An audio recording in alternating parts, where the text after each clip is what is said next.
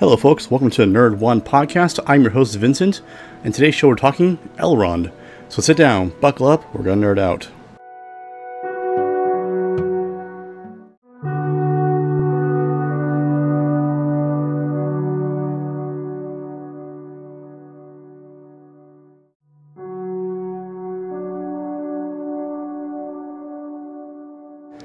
So I figured with the impending release date of, you know, Lord of the Rings, Rings of the Power coming to Prime, um, I might give you guys some background, some characters that I've included in there.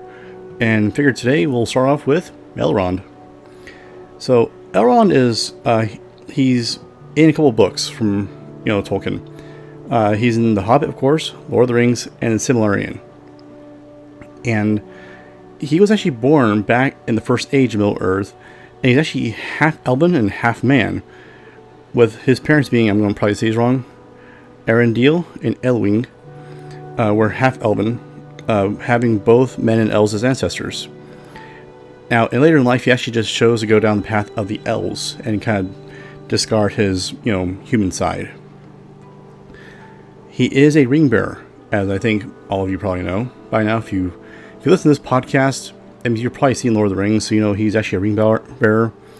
He has the Elven Ring Light. I'm going to say this wrong. Vilya. And it's ring in the air, and he also is the Master of Rivendell. You know that, right?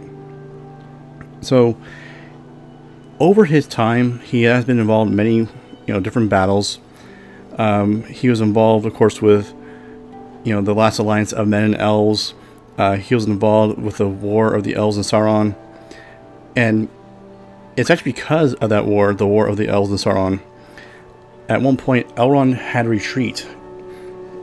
He actually headed north to a secluded valley where he actually established a refuge.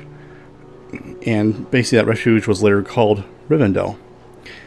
And he actually lived there through the Second Age and Third Age.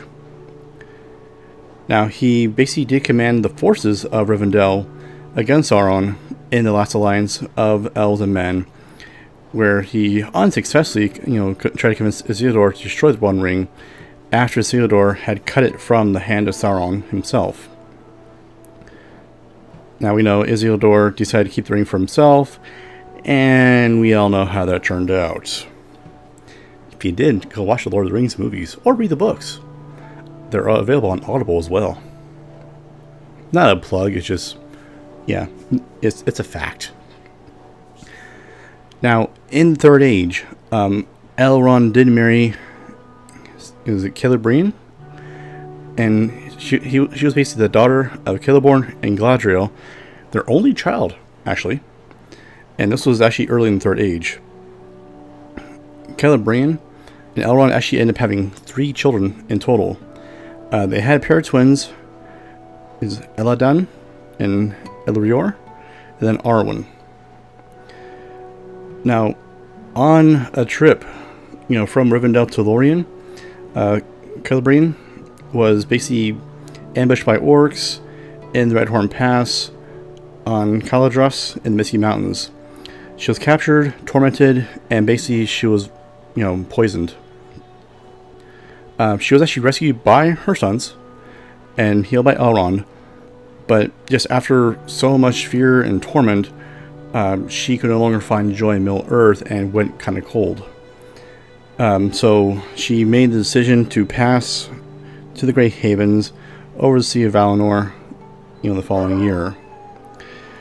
Elrond was an ally to many people, um, including the North Kingdom of Arnor.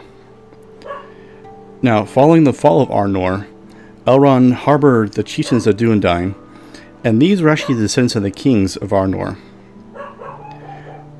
Now, when Aragorn's father was killed, you know, a few years after you know Aragorn was born, Elrond actually became the father figure to Aragorn, you know, raising him and helping guide him, and basically becoming like, like a stepfather, a surrogate father to him. Now, El- Elrond basically became aware of Arwen's feelings for Aragorn, and Elrond made Aragorn a deal, basically. He said that he would approve of their marriage if Aragorn would reunite Arnor and Gondor and become their High King, or just become their king in general. And we all know that happens, right? And again, if you don't, watch the movies. I'm a big fan of the extended editions. You're going to kill nine hours if you watch all three. Um, we also know that Elrond was friendly to um, the dwarves, um, as we see in The Hobbit. He was friendly to hobbits as well, uh, because with the basically the quest of Thorin Oakenshield and his company, we see Elrond inviting in Thorin Oakenshield, all the other dwarves, along with Bilbo Baggins.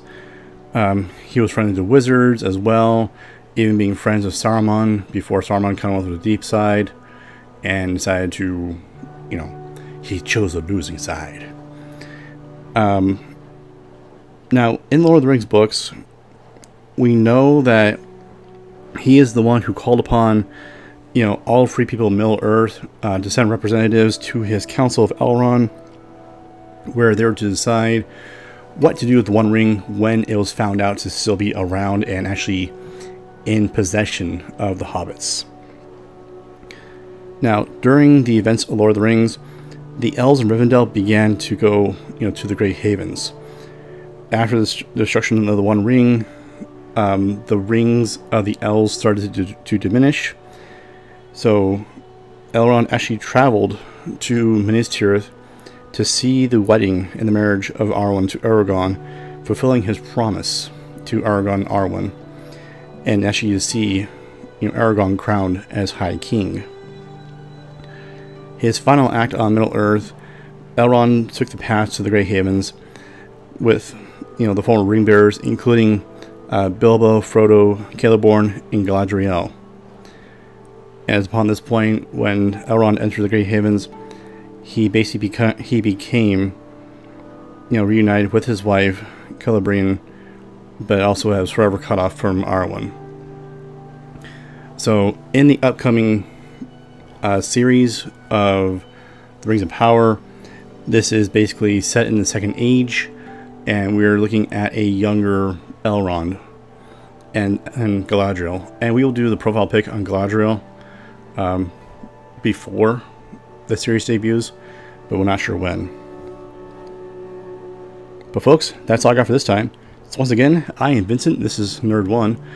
Do come find us on social media. We're still doing Twitter Nerd15. We are on Instagram at Nerd One Podcast. Our website is podpage.com forward slash nerd one. But if you don't mind, please do share the episode, like, subscribe, retweet. We're very close to 10,000 plays, and I am very very lucky to have as many listeners as I do. So until next time, stay safe out there, wash your hands, stay clean. We'll talk to you soon. Have a great day.